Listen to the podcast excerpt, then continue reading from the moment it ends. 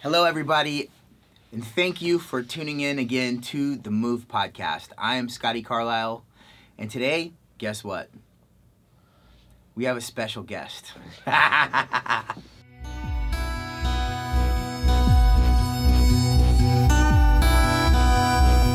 whole concept for move is M, make a difference. O, to offer up your time, talent, and gifts. And B, there's victory in the small things. And E, to encourage others. And, and so I started to move. I, and I say that because I always say we have a special guest, because if you weren't special, you wouldn't be on the show. But extra special, I, I'm going to have to figure out different ways of saying how special these guests are. But this person, Ernie Beckham, he has been a very close friend to me for a long time. We've worked together and uh, shared some pretty crazy stories. Some stories we can talk about, others we can't. Better off not talking about it. but I wanted Ernie on the show so he can talk about a situation that he's recently been in. And the whole point of this show, guys, is people that have overcome certain adversity and they are doing things to adjust and to deal with some of the curveballs that life has been throwing at them. And because I know Ernie personally, I have been there throughout the whole so throughout the whole story of things happening and I understand and my, that's why I want my to talk messy about. life. Yeah. you know what? We all have our little situations, right? Yeah. But so but Ernie Uh, it's funny because you came into my life when everybody else was saying he's out to lunch. and I brought you in to handle a bunch of stuff when I was out to lunch. I was making lunch So- when So it was several years of I was at lunch for a few years, I think. but uh but all good. Yeah, we've we've we've been and seen and felt and we've dealt with a lot. You might say we've been growing together. Yeah, no, absolutely. Growing I, old real quick. yeah, what, what's up with that, man? What it's You like what? It's, boom. It's, it's whatever. I mean, you know, I still feel I feel young. You know, probably because I'm immature. hey, whatever works, man. Who am I to say anything but you know, different? you know me. I try to be. Uh, I try to be happy-go-lucky, but it, it's not always like that. You know, So introduce yourself. So where do you come from? What do you do? Like for people that are listening to this driving to work, who who's Ernie Beckham? oh man, there's so much I can't say.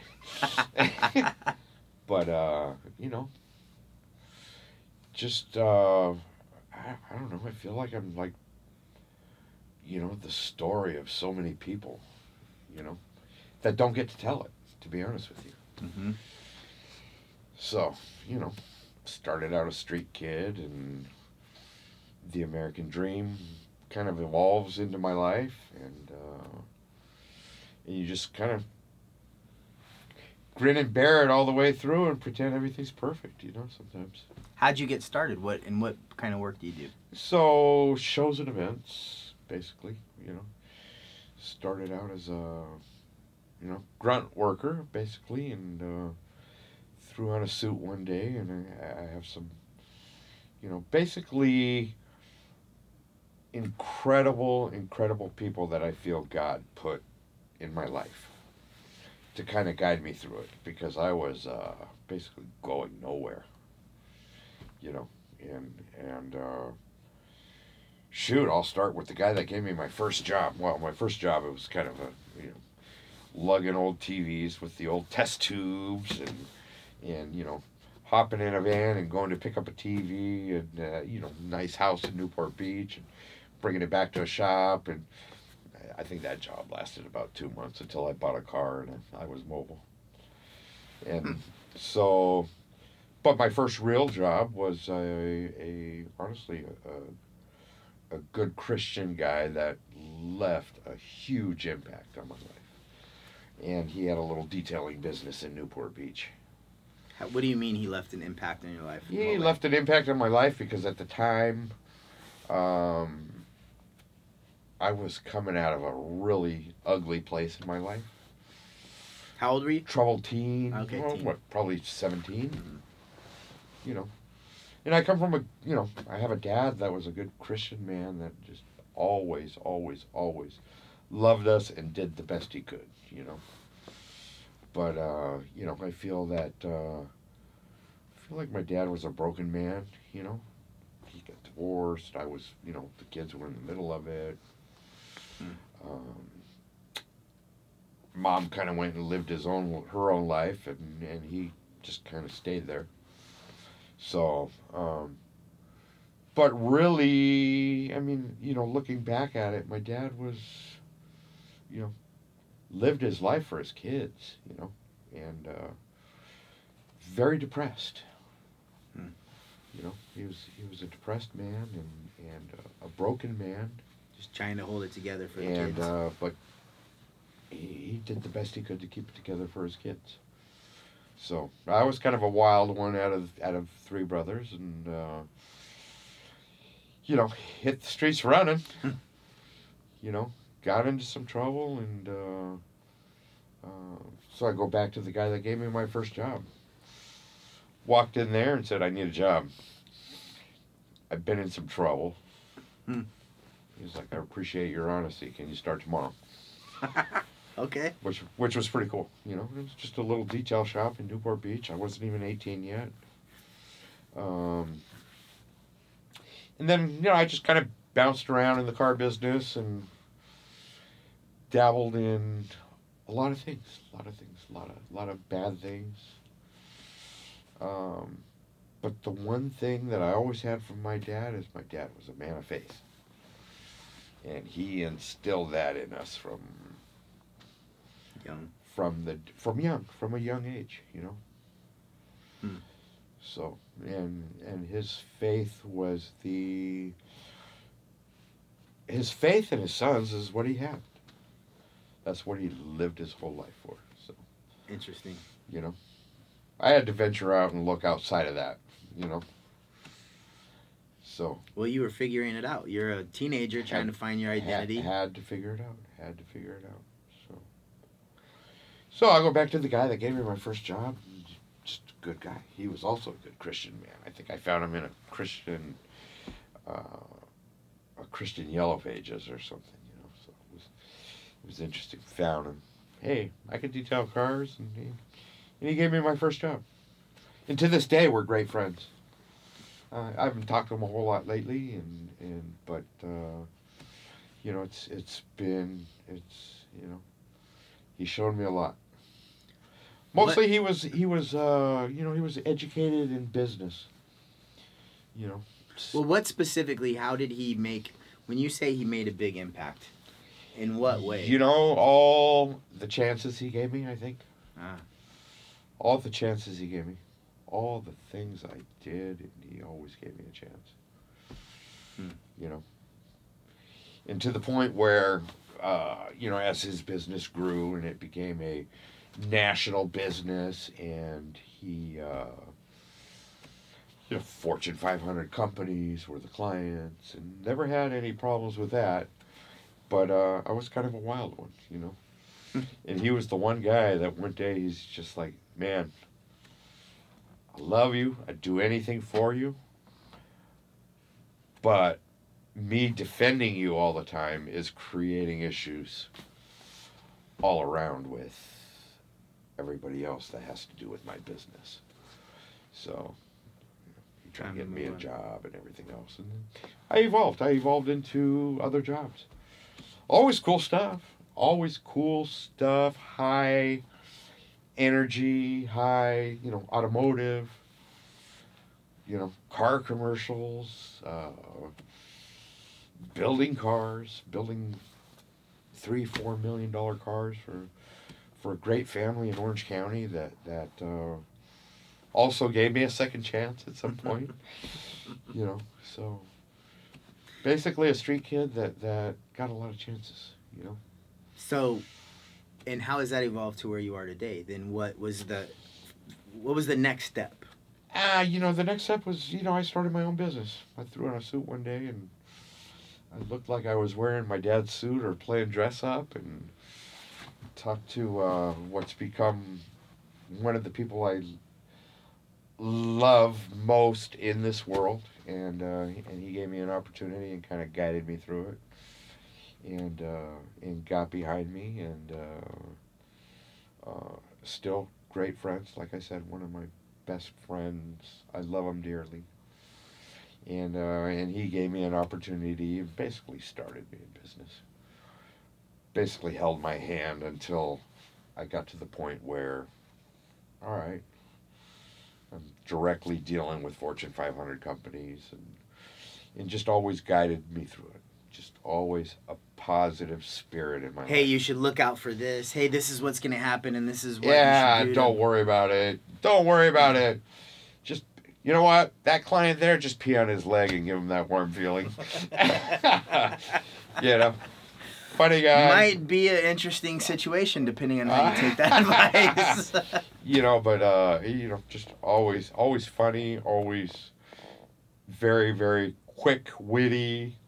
Uh, I, I, one of my most loved people in the world. Lou, if you ever see this, yeah. you know I love you. Um,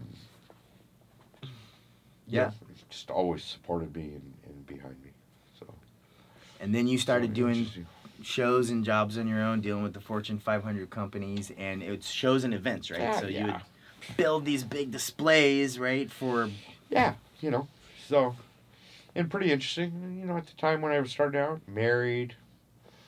You know, um, you know, it's pretty funny because I was making bank. I was making a lot of money. You know, a lot of people are like, hey, you know, the money doesn't seem to change you. Well, you know, you worked with me. It was never about the money. Never. You know, if I was going to do something cool, I'd do it for free, or at least have it pay for itself. That sounds familiar for some reason. Um, but uh, you know, did did very well. You know, and I just take it back to all the people that supported me and gave me all those second, third, fourth, fifth, eleventh chances. You know, so um, well, so And- interesting. You know, and and it, it's, it's it hasn't been a cakewalk the whole way. I mean, it's always been a struggle, and you know, my kids, divorce. You know, it's just, it's just always been a struggle. So, uh, interesting. well, unfortunately, when you're doing those shows and events for these big Fortune 500 companies, it's not like you're doing them all in your backyard. So you have to travel to different spots in the country. And Hey, how do you know? When I started, I was doing them in my backyard. So it was funny, you know. I was I was playing around with displays. I was making money. I spent some money on some uh, aluminum truss. I would literally by myself put up a twenty foot in the air structure. I went Home Depot and bought some pulleys and and I would put together displays in the backyard by myself till midnight, one o'clock in the morning kept that stuff in the garage. I started in my garage. So, you know, so yeah, in my backyard by myself, putting things together. You know, take a picture. Hey, I'm going to do this for you. And there's a, there's a lot of people that just gave me the opportunities. They got to the point where clients just trusted me. Ah, we don't know Ernie's going to do something cool, you know. Big smile, high energy, just always, just always. and uh, exceeding expectations. They would expect this, and you would bring I, this. I and would take why- it to the next level. Yeah, whether I've seen that personally. So so so um, you know, like I said, it was never about the money. It was I was doing what I was passionate about. You know, there's, there's and with those opportunities, it it it it um, you know, we'll get to the point. I suffer from depression. I always have. You know, when I first got married, you know, I was diagnosed with severe depression, and um, and my work has been something that's been able to make me happy, take me out of that. You know, maybe hide behind at some point. So. hmm. you started to discuss depression and you were you know for people that don't understand the event industry especially so yes when you started out you were in your backyard But as you grow, there are forces that pull you away from your backyard. And unfortunately, when you're dealing with, when you have a family, right, and you also have to balance, and this is relevant to a lot of people out there, and you have to balance your family life with also going and getting this job done Right. so you can pay the bills. Mm, It you know, becomes a struggle Yeah, sometimes. no, it is. It's an absolute struggle, you know. And I think some of the balance is where I fell short, you know. Because I could just bury myself in work, you know. And feel like feel like my value is in my work. You know. My pride, my my proud proudness of it, of it all. Um, you know, come up with an idea that nobody's ever come up with. It's just kind of way out there and to execute it no matter what. You know, to have an idea and then and have it so far out there and just be driven to to execute that idea and and put numbers to it. You know, I'm going to do this, this, this, and this, and and let me see, I'm going to charge you this much. You know, the money a lot of times didn't work out, but the end result was always Amazing. Well, that's why that is why I worked with you like I did because I always want to work with somebody that I feel like I can learn from. And I remember there was a situation was where somebody we were looking at something like, wow, what's your idea? And I looked at something and I I thought I had a good idea for whatever he was asking for. And then then you chimed in and completely went 15 times farther than I was thinking and I was like, "Whoa." like, whoa, okay, Masa, teach me, you know? So that's what really drew me to want to work with you Right. because I knew that I could learn, and I have learned a ton of shit from you. Um, seeing how you address different problems and the creativity and bringing bringing different facets of your imagination together to make something happen. So right. So it's been and all without any communication skills and everything else. So it's it's it's you know, I mean, I think it's pretty cool. I I'm proud of a lot of the things I've done. Um, you know, but right now, you know, post COVID, you know, you start looking hard. Where where was all the balance and all that? You know. in your in your previous existence. You mean as Right, far as right, working your business, So, so I mean, let's talk about COVID. Let's talk about how it how it how it affects everybody. Mhm. You know, the politics behind it. No matter what side you're on, where does it come from? So and so didn't do enough. Man, these guys are making too much of a big deal about it and everything else. But and and and no matter what side you're on, we all get caught up in the wash of it. yeah You know. right because we all have our own opinions, So our own experiences that we So- draw on. So you take a guy that just buries everything bad in his life, and you take that away from him. Now you're forced to deal. Now you, Straight up. Now you have some open wounds that you have to deal with. Hmm, interesting. You know, um, and uh, and I guess that's that's what gets me to this point in talking about it. You know. Um, you know, everybody likes to go to Robin Williams. You know, funny guy. Life is perfect. All the money in the world. What happened? You know? I go to a great friend of mine that worked with me for shit, I worked with him for 30 years. You know, Bill. You know, what happened? You know? And um and I think for a lot of people that are built different, you know, everybody's brains are different, everybody's you know, um you could get into a pretty dark place, hmm you know. So you obviously. So, so you know, it brings us here, Yes. and that's the only reason I agreed to talk about it. Because I know there's a, I've been to that dark place. You know, and uh, and I've been dealing with going into those dark places for a long time. You know, Mhm. So, and I know it, and I know that my mind can take me to a dark place. You know?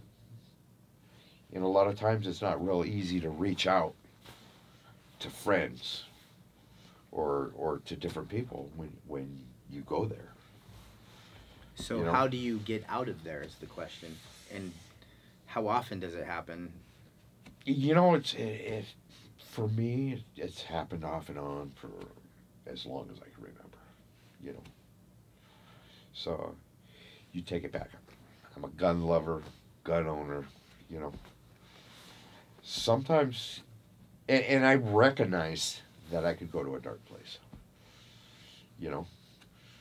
I recognize I I'll take a box and say, hey, uh, hold on to this. I'm not feeling good right now Yeah. you know and and uh because getting to that dark place scares me because i witnessed it firsthand Mhm. you know i witnessed it firsthand and i had my friend's blood on my hands when he went to that dark place and and took it all away so, um, but it doesn't have to be, you know. Yeah, it really doesn't have to be that way, you know.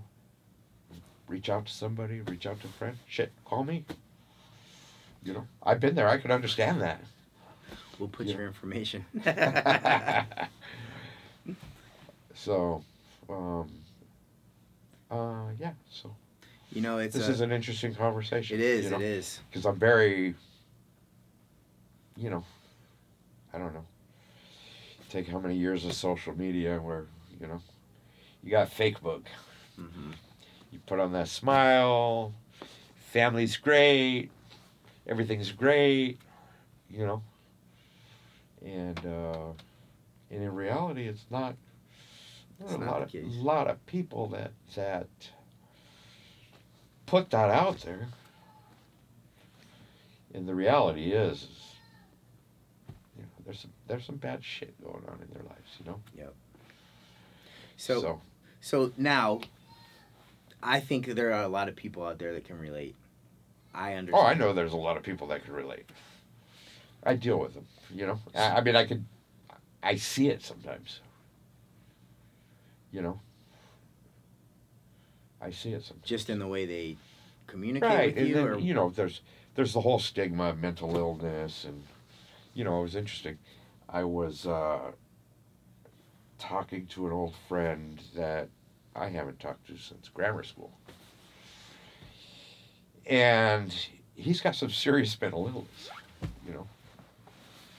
Um, just posting. I reach out to him and kind of said, "Hey, what's up with you?" You know, I pick up bits and pieces, and uh, and he just goes off in this tangent that I can't even understand. I mean, I, I literally had to block him because he spent the full day talking about, uh, you know, royal families and, and just really, it really reminded me of, what was that movie where the guy was writing numbers all the time? oh, with di- Uh, um, Rain Man. No, no, no. Not no, Rain no, Man? No, no he was Dustin writing. Hoffman? He was writing numbers on a on a chalkboard all the time. 23. No, it wasn't twenty three. Something mind. Beautiful Mind. Was it a beautiful mind? I think so. I, that's another one with somebody that. Yeah, where the guy was just writing numbers all the time, and, and that's that's His own uh, language, kind of. Right, but it was in his head. Was was he really? I don't. I don't really quite remember the the movie, but was it just all random numbers? That he was always like. I remember in the movie he's just writing numbers and numbers and numbers from on a huge university chalkboard, and he's just putting numbers, thinking he's actually doing something. I don't remember if he was actually doing something or if those numbers meant anything or or what the final thing. I don't remember that, but it it felt like this guy does. So so that's another level. That's another level, you know. So, you know, you got depression, you have anxiety, you have a lot of these other things that that people could overcome. You know. and I- and I think a lot of it is just knowing you have it so you can deal with it. You know, Being aware of it. being aware of it, and and so that's something that that and I thank God because it's it's it's probably saved my life that I am aware of it What are signs? and and I know. what are signs? I mean, you know, the typical signs. You don't want to be around people. You start isolating yourself. You know. When you do go out, hey, what's up? Happy go lucky, but on the inside you're like, I'm out of here. You know? So you know, and, and it's interesting. And I have faith. I'm a Christian man, you know. I believe in God. I try to live by by by what God expects of us, how I know it. You know, the Bible. You know, I believe in being saved. I believe in the Holy Spirit. I believe in in uh, in in the power of the Word of the Bible. You know, Mhm. and and that that I mean that'll take us into another another deal. You know, because that's always something that I've I've been able to fall back on. Do I live that way all the time? You know, I like to go out and you know party and and you know I say you know and I and I remember um, after many years, you know, my dad used to take us to church and stuff, and then when I had a family, I started going to church uh, locally, Pastor Jim, New Beginnings Church, you know, and and I'm a smoker. I've been a smoker for a long time. Um, and and I remember Pastor Jim. He says, you know, you're not to go to hell for smoking. You're just to smell like you've been there. so, um, so uh, you know, but but that's always been a, you know, I don't want to call it a crutch.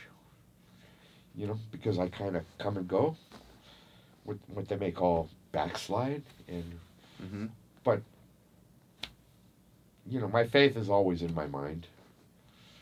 You know, It's like your safe we're all we're all you know i'm saved you know i know i'm a sinner you know uh, um, you know it's just life you work your way through it you know believe i'm forgiven for you know what i do outside of the guidelines of of my faith you know? Because i always i always find a point where where i come back you know? Hmm so it's almost that that is the creative spirit that's inside of you because creativity is expanding borders. It is going past above and beyond. And so part of the process of you of being a creative individual you're always going to seek to yeah you, expand borders. I, that's something i you know see. you could you could sit here and, and, and try to analyze it and, and compare it to other things but it's it's basically you know basically you have heaven and hell. Where are you going to go? You know? Yeah so do you believe do you accept what the bible tells you that that jesus came and died for all the bad stuff we do and that we're forgiven and that you could you know not purposely go out and do all the bad stuff but when you realize hey psh, this isn't cool you could always wash your hands. wash your hands and know that you know thousands of years ago you, you were redeemed by by the blood of christ you know so i don't know. I'm not, I'm not going to become a, i'm not going to become a preacher here because you know. Well well listen. As a matter of fact i may even just take a sip of my beer. Am i going to go to hell for this? I doubt it you know. Look, we all have our own issues and our ways of dealing with life and how we deal with and it unknowns. right. Because at the end of So- the day, neither of us know shit. And we're trying to we don't know but in my out of what we belief in my belief you have heaven and hell. Yes. you know what i know about heaven and what i know about hell do i want to take that chance Right. I, obviously, you always want to go to heaven. you know You- just not today, right? That's the I'm, that's the yeah so so it's interesting so it's interesting you know so which uh and let me see how did i get sidetracked on this So okay, so you so you start battling. You're battling with things in your head, depression, going to a real dark place, you know, and and so and so you have your faith, you know. Okay, so what does your faith tell faith tell you?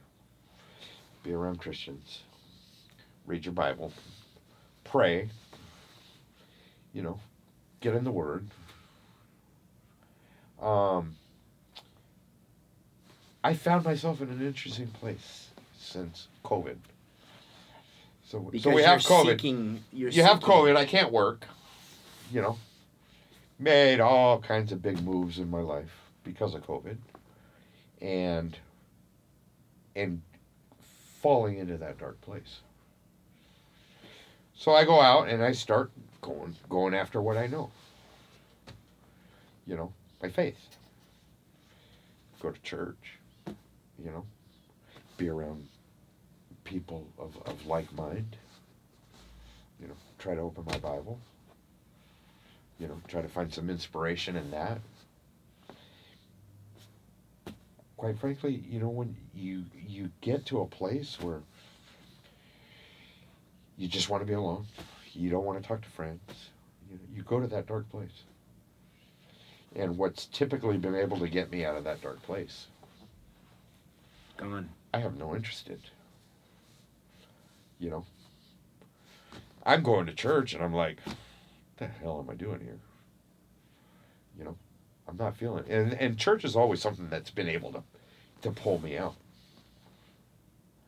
You know, and, and this time is different. Open my Bible and it's like, Hmm. you know, and, and call it what you will, but it's just, your mind takes you there, you know? takes you to that place and it took me to a, a level you know to a depth of that place where um, not even that's going to help me you know? Um,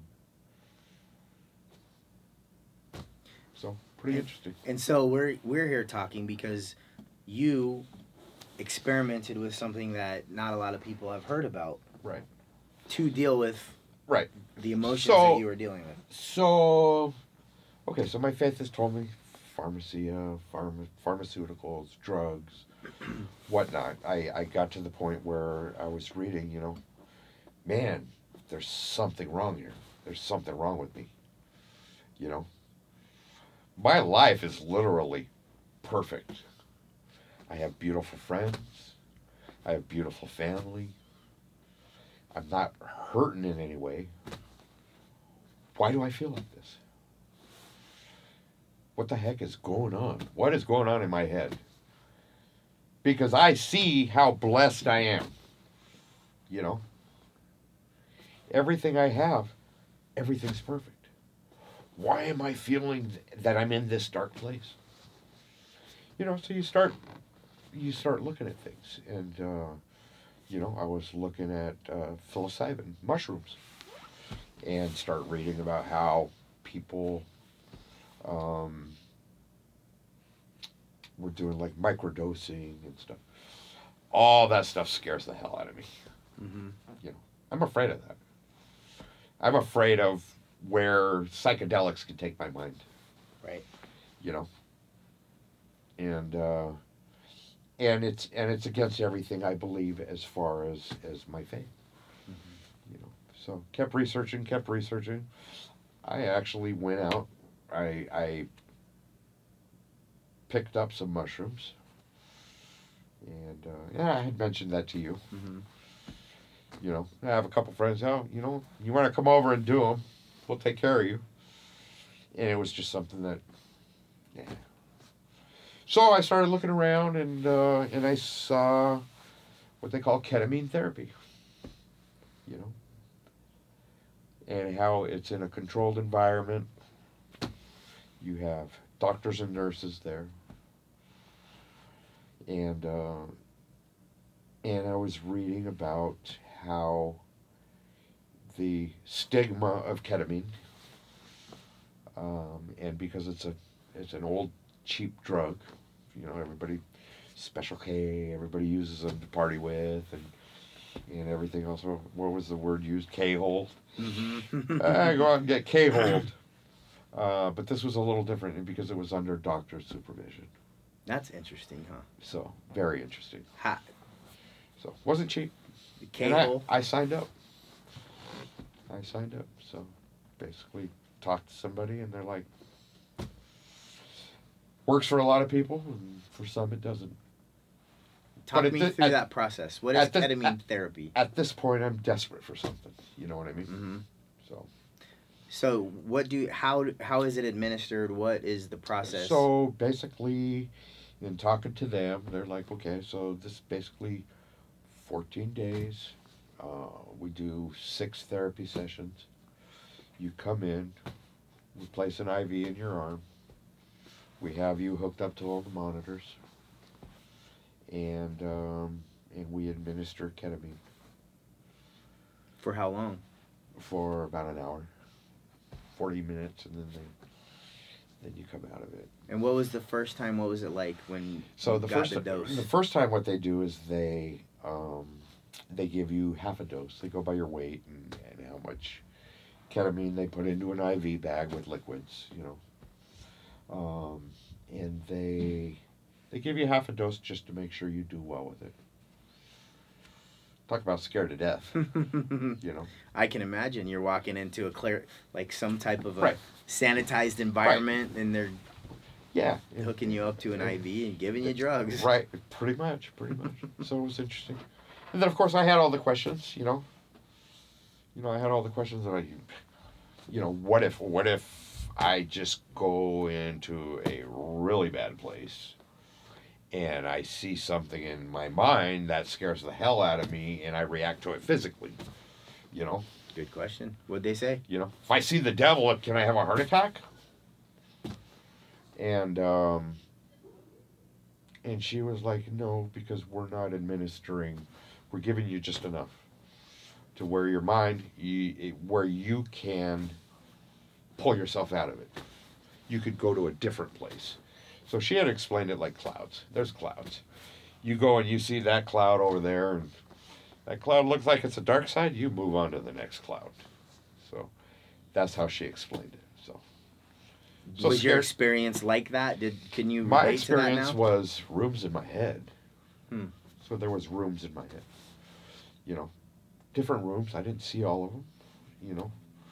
Now, the first time was you know like I said half dose. So, um, you know, so it was interesting, and because of my faith, basically I was looking for my faith room. I needed Safe to, place. I, I needed to talk to God about what I was doing. You know, and and so they dripped it. They dripped it in. You know, they give you they give you some eye covers and and some headphones with with some you know relaxing music on it.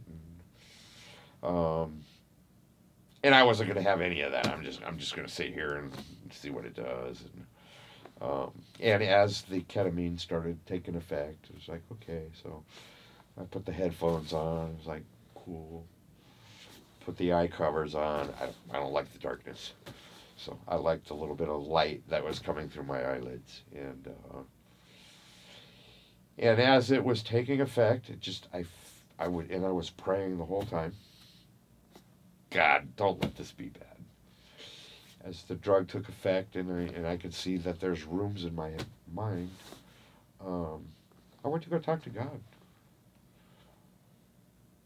Pretty much, hey, God, I'm desperate here. I want to feel better. I don't like the way I'm feeling. I don't like the, where this is going. Um, is this cool? Did he talk back to you? Oh yeah. What did he say? Very not high, not on any drugs or anything else. Um, a solid, solid. This is going to be good. You're okay.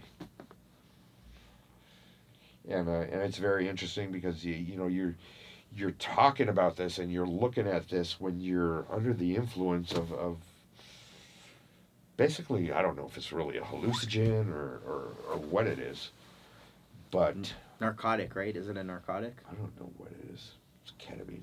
You know, Yeah. it's an old war drug, is what it is that that people started partying with. But it- tranquilizer, a cat tranquilizer. it's I a think tranq- that's- I think it's a tranquil- a horse tranquilizer, Horse or tranquilizer. something. You know. Um, but I I left that room in my head at that point. It's funny because you can remember all this stuff. You don't lose any of the memory of Interesting. any anywhere you're going in your own head. so you're Um, mapping out almost a new. so you're mapping out. You're mapping out. You're mapping out. Yeah, basically. So the first day I was I was mapping out. Oh, okay. So there's some childhood stuff here. Oh man, I'm not going in that room. That was a bad experience, and and so, so so the first time I mapped it out. Now, mind you, this is half, half a dose to see if you do well with it. So I mapped it out. It was a good experience, you know. I left there. I'm feeling okay. This is good. God is cool with me dealing with it in this way. Um, so so it was a it was actually a pleasant experience, you know. So of course I got you know my best friend in life. That's we've been together, you know, friends forever. You know, uh, you know, come and pick me up. Hey, how'd it go? You know, kind of had to hold my arm to walk me out of there and and whatnot. So. Um, so at that point, I was pretty excited to go in and, and start dealing with some stuff. So it gave you the confidence, and Yeah, yeah. So I felt good about it. And then the next session was when? How far? How much? So the next session was the next day, the very next day. Yeah. full dose. Were you able to sleep that night? Uh, I had a little anxiety, knowing that I was going to get a full dose next time. You know, yeah. I mean, it was it was cool. The half dose was pretty cool. Um, so I had a little anxiety. I still wasn't one hundred percent comfortable with this. You know. You know, you start trying to second guess what your brain is thinking and how you're processing things and, and whatnot. How was the full So- dose? The full dose? Well, everything I mapped out the day before, that was completely out the window.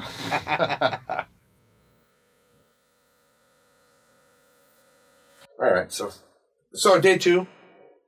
After day one, after seeing rooms that I was going to be able to go in and address things in my life, um, with full dose, that was just out the window.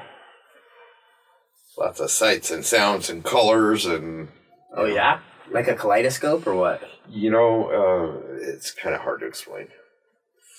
You know, you, you had to have been there. Um, yeah, I never played with psychedelics growing up or anything, you know, so. Um,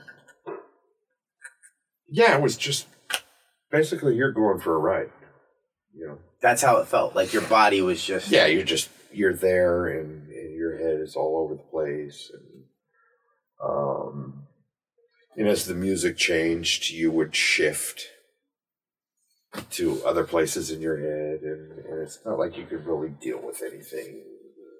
So it, it felt it, it really was not like the first day where you, you know, you're in thought as you're doing this. You know, where I was in the mind to pray to God, and and and I do I did notice that you know, I prayed and, and you know, during it, but it was uh, a little bit less control.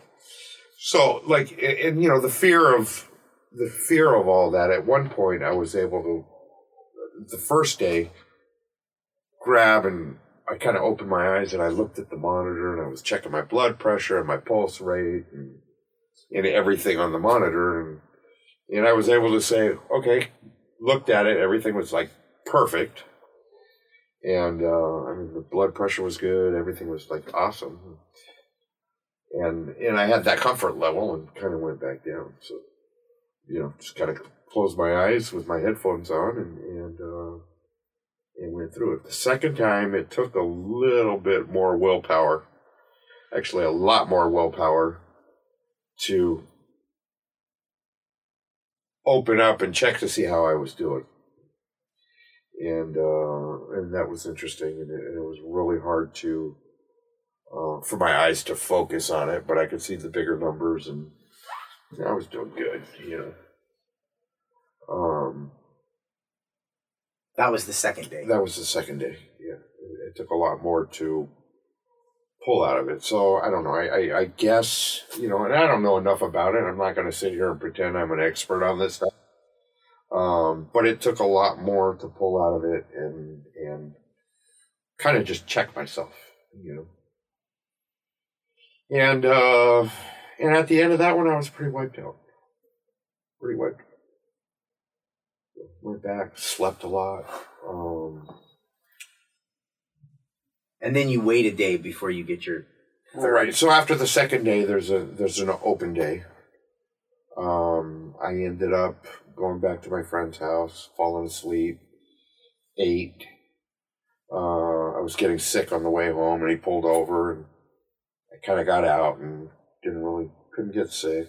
Ended up making it to his house, slept, and got to the point. You're not supposed to drive for twelve hours. I was probably there for eight, and I kind of wanted to wake up in my regular environment and um, and see how it went. So I ended up driving home. Probably shouldn't have, because I was Probably not. I was I was still I was still pretty foggy and uh, woke up in the middle of the night, sick as a dog, you know, nauseous, thrown up. Um, the uh, the next day, still a little foggy and uh, still feeling a little bit sick. Did they tell you that that would be a symptom that you might No. be nauseous or no? So uh, so it wasn't the greatest experience, you know. It, it felt very intense. The whole that whole session was intense, and then the the after effects of that was pretty intense. So, but the next day, uh, in a few conversations that I had, you know, after I had woke up, and um, conversations were good. You know, conversations with people that I talked to a lot you know, particular a friend of mine that always felt like something wrong. Like, hey, you know, we're you know we're not jiving. You know, didn't even feel like we were friends. And that conversation was very flowed, felt good. I wasn't perceiving things that that quite frankly when I'm in the dark place was probably perceiving and reacting to. I wasn't getting that.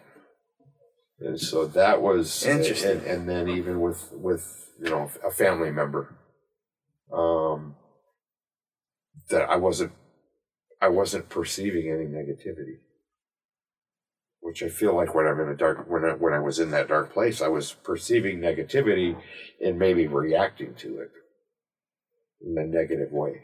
So, in particular, my friend, uh, you know, basically calls it out, dude. What's up with you? You know and I didn't get that. You know, it was it was just very the conversations flowed. It was uh, it was actually cool. you know, it was really encouraging that okay, you know, something happened here.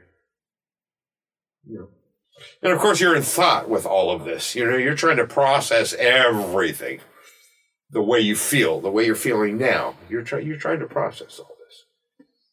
You know. And within that, I'm thinking, okay, you know, my faith is always part of the thought process in it all. And am I doing the right thing? And, you know, is it worth the money? It wasn't cheap. In fact, it was very expensive, you know. And not working for over a year now and everything else, it's just like, really, do I need to be testing this stuff out and, Yeah, no kidding. and everything else? So, uh, so that was interesting. So, but all in all, after the first two sessions, um, I was encouraged on the day off. The third day, I went back, and um, always anxiety of where it's going to go, where your mind is going to take you. Is it like a doctor's office that you go into? Yeah. Yeah, it's a doctor's office and, you know, medical equipment and, um, you know, nurses and doctors. And so it's, uh, you know, you, you feel like you're in good hands at that point. But you still have the anxiety of where's your head going to take you. Yeah, so it was interesting. So, so the third day, which was a Thursday, so it was Monday, Tuesday, Wednesday was off. Thursday, went in and I told him, man, I was wiped out. It was horrible. Was puking everywhere and and they're like, all right. So they they put in an anti nausea in with with the medicine, and they gave me a motion sickness for the ride I was about to take, and um, it was much of the same. Very you know, lights, sights, sounds. Um, it's hard, it's hard to reflect back, but I you know I know you you know I was thinking about things. You know, um, much better. It was much better feeling afterwards with all the anti nausea and the motion sickness bath and everything else.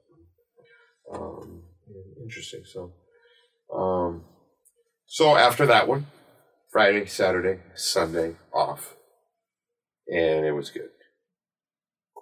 You noticed a change It in your was- attitude. Well, as a matter of fact, after after that Thursday, and I was feeling better. Um, we picked up food, hungry, super hungry after Mhm. after the session. You're super hungry, so we stopped and got a nice pizza and went back. I had a couple pieces of pizza, and my friend, you know, here's a pillow, here's the remote. Make yourself at home. Make yourself at home. You know, if you feel better later, we're gonna go out to eat. And so, um, so we, uh, so I took a nap. Probably I don't know, four hours. I don't, I don't even remember how long I slept, but I slept, slept pretty damn good on my homie's couch. And uh, woke up, and it was, uh, it was my friend and his wife, and we decided we're gonna go eat dinner at my daughter's work and that was interesting. My daughter was very excited to see me, and you look good. At some point, she's like, "I I haven't seen that light in your face since I was a little girl." And at that point, you know, I'm an emotional wreck. I'm, the waterworks turn on, and I'm like, "Wow." Hmm. So, so feeling good feeling good. And, and you know, this is all encouraging. You know, Yeah. How old's your daughter?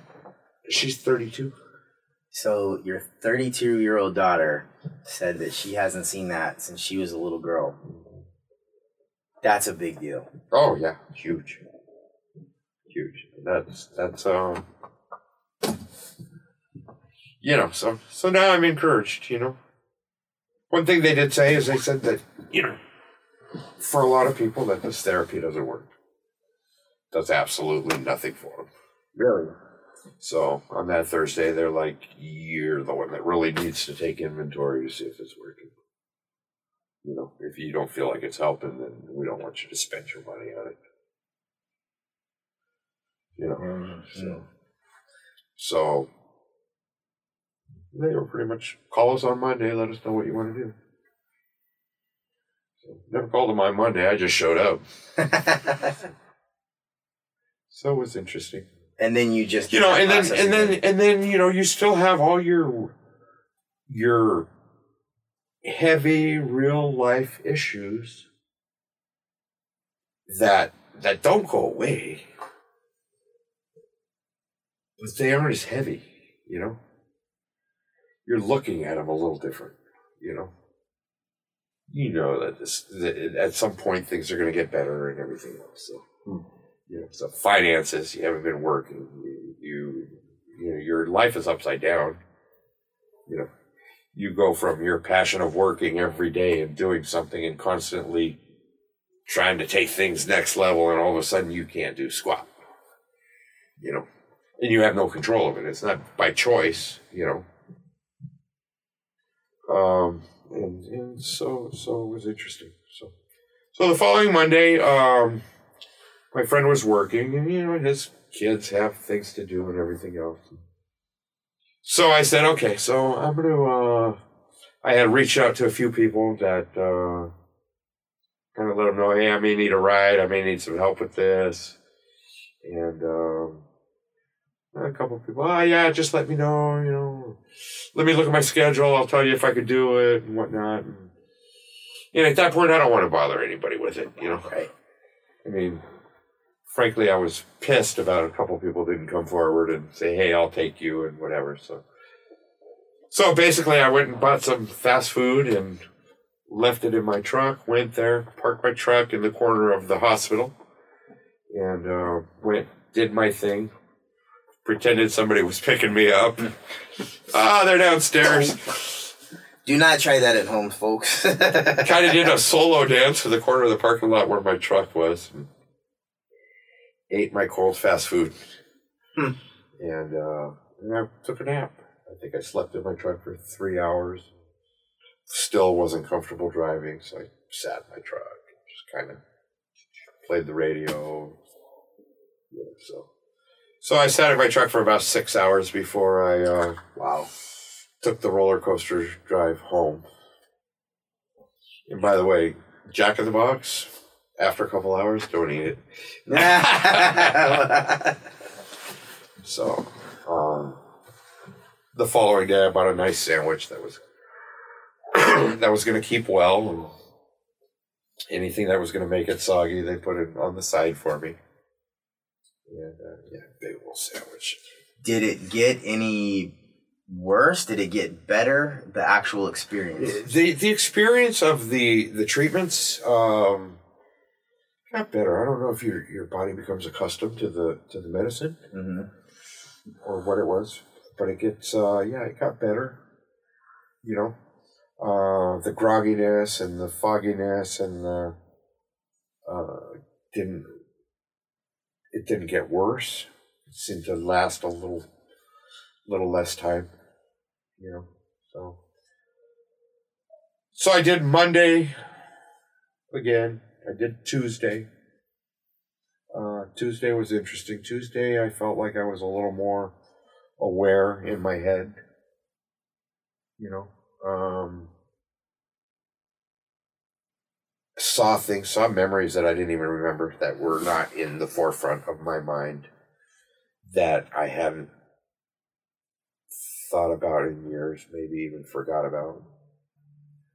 That came up. Bad things. Things that you need to address. Bad things, yeah. And you know, like the first day, I knew there was going to be things, you know. And, and you know, with the half dose, you you know, you think you're going to be able to go in there and address things and deal with them, and um, you know, and you know, you hear about suppressed memories and suppressed feelings and and whatnot, and and it was interesting because the memories came came to light in, in whatever you want to call it in my trip memories that that I thought I didn't have anymore. And you, I reflect back on it, and you know, and those memories like they were yesterday, and like, okay, yeah, that happened. Whatever. You know. Takes that- the bite off. I guess it takes the bite off. You know, yeah, that happened. I'm still here. I'm good. I'm happy. I'm, you know, bad shit happens. Okay. You know, I mean, they're not, they're in the forefront again. They're not suppressed. Do I need to deal with them? It happened. You know, your life experiences are is what makes you. You know, do I do I need to deal with them or diagnose them or or you know Maybe it was bringing it to the Just- forefront of the awareness because it was affecting you in ways that you weren't, that you didn't know. And by yeah, being whatever. aware of yeah, it, but I mean, it brings it to the forefront. Have I dealt with it? No, it happened. right? You know, and it, and it's just it's it becomes whatever. You know, which I which I find very interesting because these were were feelings and experiences that I had completely forgotten. Completely, like I didn't remember them, and all of a sudden it's like, oh yeah. And some of these memories go back pretty far. Hmm. They go back pretty far. Like prepubescent years. Yeah. Yeah. Mm-hmm. Um. So There's so many different directions we can go all right now. yeah, all very interesting. and and with that, you know, it's funny because you know I'll go back to my faith. Um, at some point, I saw a lot of um, and or remembered a lot of the things that my pastor used to tell me. You know, and I feel like on that day, that experience was was a lot of advice that I had gotten from my pastor, which I call my home pastor. Mhm. That I, I mean, I don't talk to him a whole lot anymore or whatever, but you know, he was uh, part of my life. That that you know, he's just always been there. He's still there. You know, I mean, I had I had uh, you know, my good friend committed suicide at the office. You know, um, I called him. He was in a big annual meeting, and he dropped everything and came to the shop. You know, and, and I remember that day when he pulled up, and I, I was kind of outside waiting for him.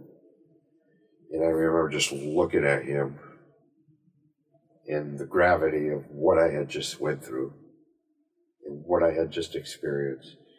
It just hit me, and I just broke down. I, mean, I broke down, bawling like a child. You know, the minute I saw him. And he had been around when, you know, I had some issues in life and whatever. So, so I, you know, I guess, uh, you know, Pastor Jim was kind of a big, whether he knows it or not, kind of a big, big piece of my life also, you know. And after that many years of not talking to him and not going to church and living the way I live, you know, always with my faith, but you know, a lot of people But would you're look at- human. a lot of people would look at me and just say, "Man, that guy ain't Christian." Uh, but um, yeah. So I, I found that very interesting. Very interesting for whatever it's worth that that I saw and I his words, him telling me the moments that he told me. And you're talking 30 years ago? and seeing his face telling me something or giving me advice about something that as if it was yesterday. So so interesting. and that was the time before the last time. That was the time before the last time. The last time was uh, you know, so that was that, you know. Yeah, And, then I- what about the day in in between? Were you nauseous again, or did No, that? the day in between I was fine. I actually went out and hung out with my friend, and, and it was, and, and we had a really nice time. You know, it was very chill. Very, I, I probably, probably one of the first days I felt normal in maybe years. You know, where it was just like It's a pretty big statement, man. Yeah. yeah. Where it's just like wake up, feel like doing something, you know, not moping around, not feeling heavy. You know, beautiful day out, you know. You know, I mean, every day, even in, in my darkest moments, I wake up in the morning and I thank God I'm alive. And I go out and I enjoy a sunrise and I, and I try to set it, but just something in the brain that just starts weighing. That starts weighing, and no matter how you how hard you fight it, or or you know, I, I always love to say, "Fake it till you make it." You know, fake the feel until you feel it. You know, I uh, I live a lot like that. Um, and that was the first day where I didn't have to fake it. I felt good.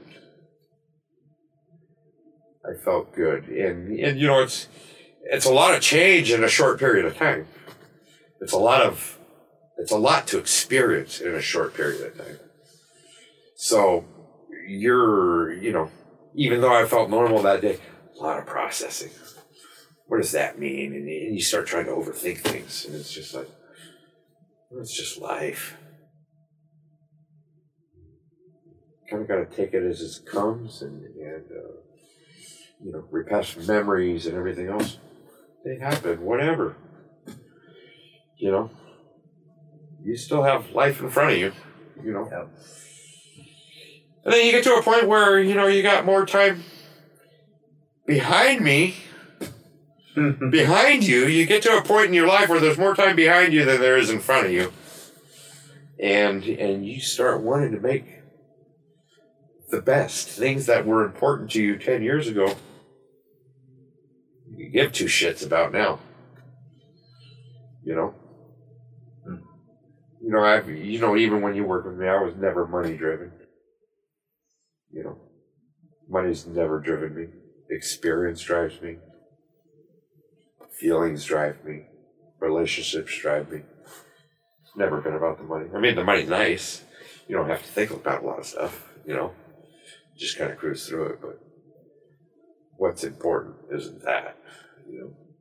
Especially, like I said, you get to the point where there's more time behind you than there is in front of you.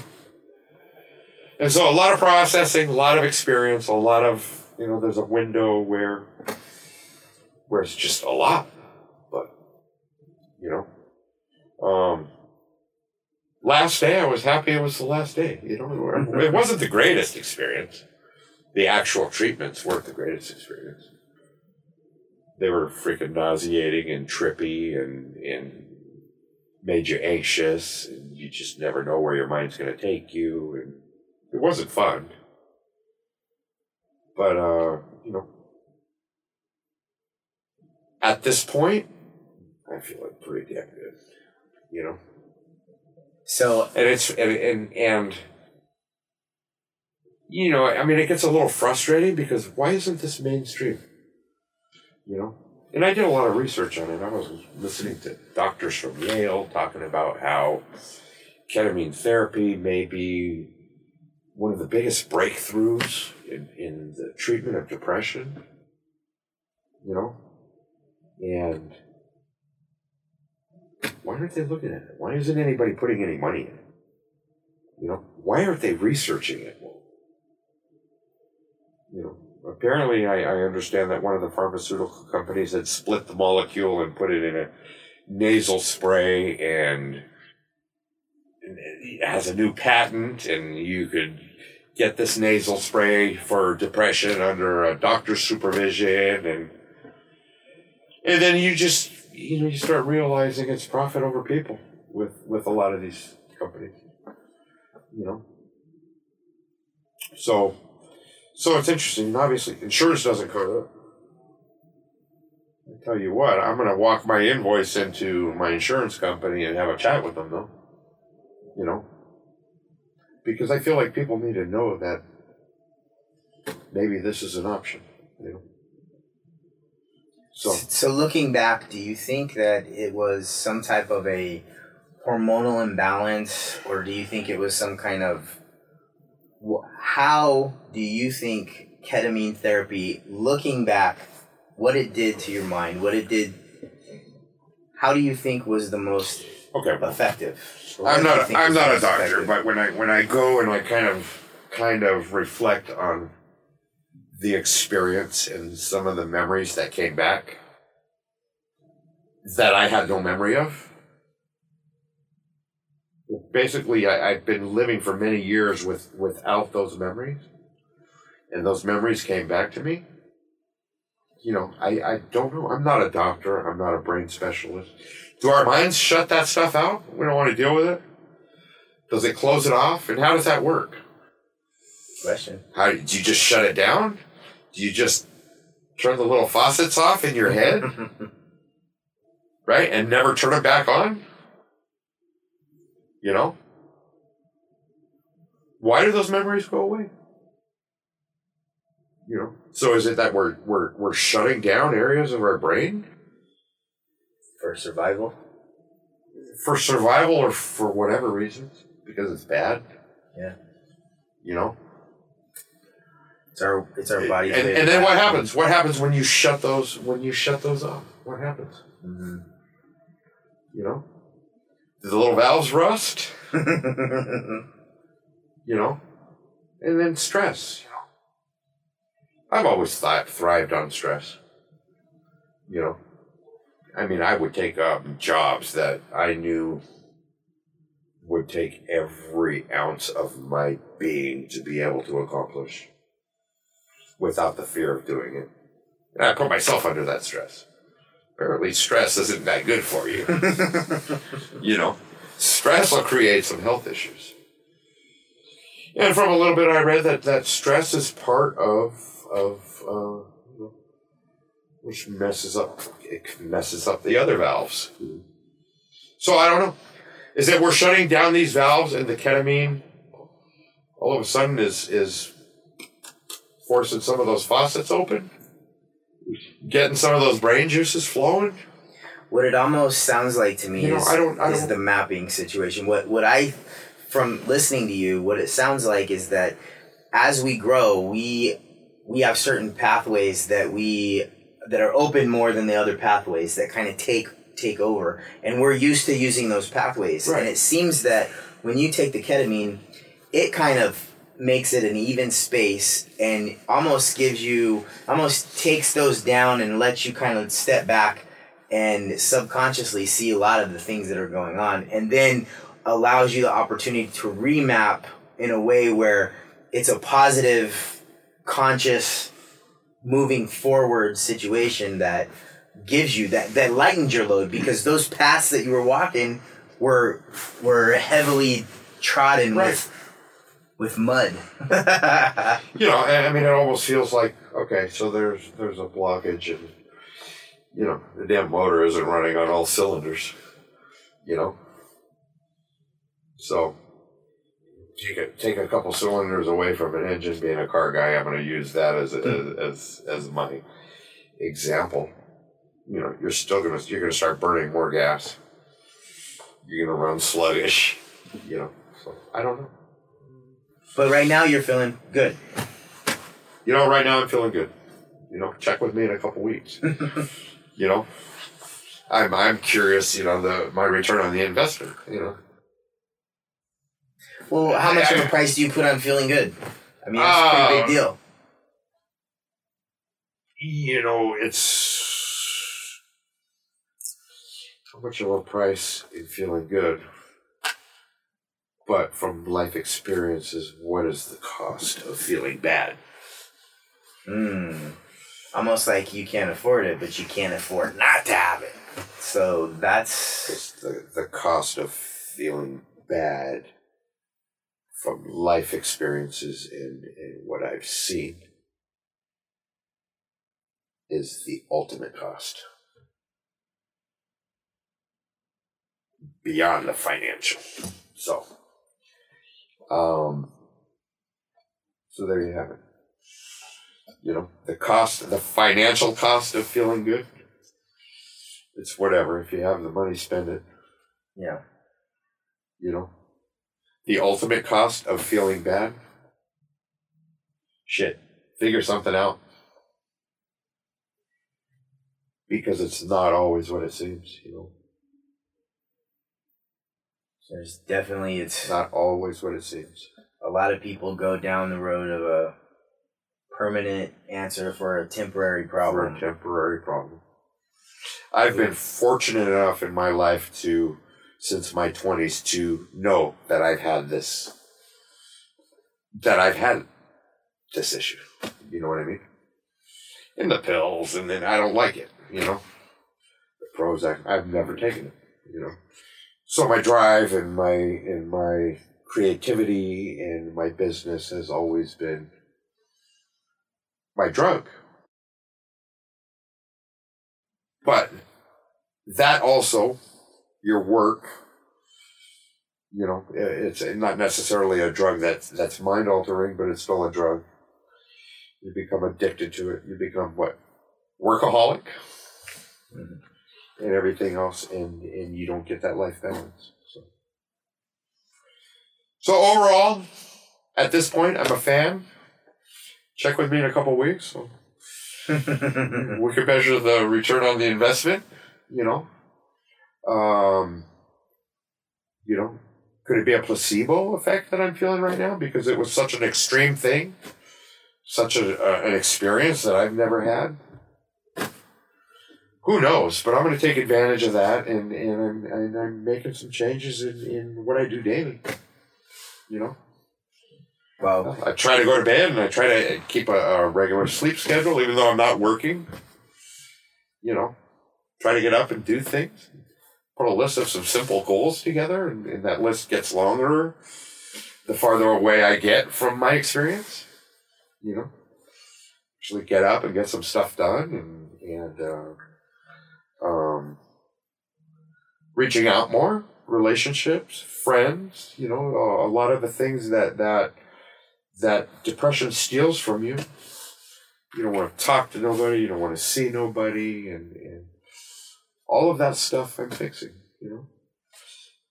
As a matter of fact, I got a text from a uh, from a uh, from a girl that worked with us for many, many, many years. Really, you know, she worked with us when she was really young, and, and she reached out to me, and it was just like, so glad you reached out, and we, we had an opportunity to talk and chat, and, and, and it's something that I probably, you know, six months ago, I probably would have ignored it. You know, so so one more. so, so you're still dealing with things, you know. I mean, I feel like I've been a horrible friend to a lot of people that I love, that that are part of my life. That just because I wasn't feeling good, I didn't reach out to them. I didn't want to talk to them. I didn't want to, you know. And like I said, in between all this, there's still real life stuff. It's just they look different. You know, you're gonna get through them. You're gonna overcome them. So. So right now, yeah, ketamine therapy. I, the last question I have about that. So, is it that the highs? So sometimes when you when you take away the lows, you're also taking away the highs. You know, so you're kind of mind numbing in a way. Now, do you feel that since you do feel better, do you, is there that correlation between the lows and the highs, or are you still getting the highs but you just don't have the lows? Um, you know, the lows are still there. I mean, real life shit is still going on in my life. You know, I'm still not working. You know, I'm still, but it it uh, you know, it's there, and I and I think I'm very careful right now. You know, because because I'm I you know at this point, I don't want to set myself up for a big fall. You know, so to keep it real simple, I feel good. You know, I'm I'm making adjustments in, in what I need to do while I feel this way, and hopefully that continues to, you know, you just you know it's it's like you you hit a threshold that just makes it that much harder to pull yourself out. Mm-hmm. You know, and and you just have to be careful. So, and it's it's I find it very interesting to sit here and talk about it. I mean, I would I would love some input from from a brain doctor. You know, to tell me what I'm feeling and what I'm thinking, and what was all that, and why do I feel good? Right. What are the physiological? What are the what Processes. are the physio- Yeah, exactly. Mm. And then, uh, and at the same time, because of my faith, I would like to hear a a pastor's take on this. You know, because I tried going to church, I tried reading my Bible, I tried getting around Christian people, I tried doing everything that my faith tells me to do, and I couldn't. You know, does that make me a failure Christian? Am I not putting my whole heart into it? I don't think so. I think there's more to it than that. And the fact that the way I felt after the first thing I did is going to God and asking Him, Is this cool? Am I doing the right thing? And, and what I felt, and even though I was on, on the ketamine at the time, what I felt and what I feel right now, after this much time from the first day, it's okay. You know. And I guess you know a lot of these things get discovered, and and uh, you know God, God's still in control of everything. So I like it. so God God is the one that places the doctors. You know, God knows what we're supposed to be doing in our lives, where we're going to end up, and where we end up before we're even born.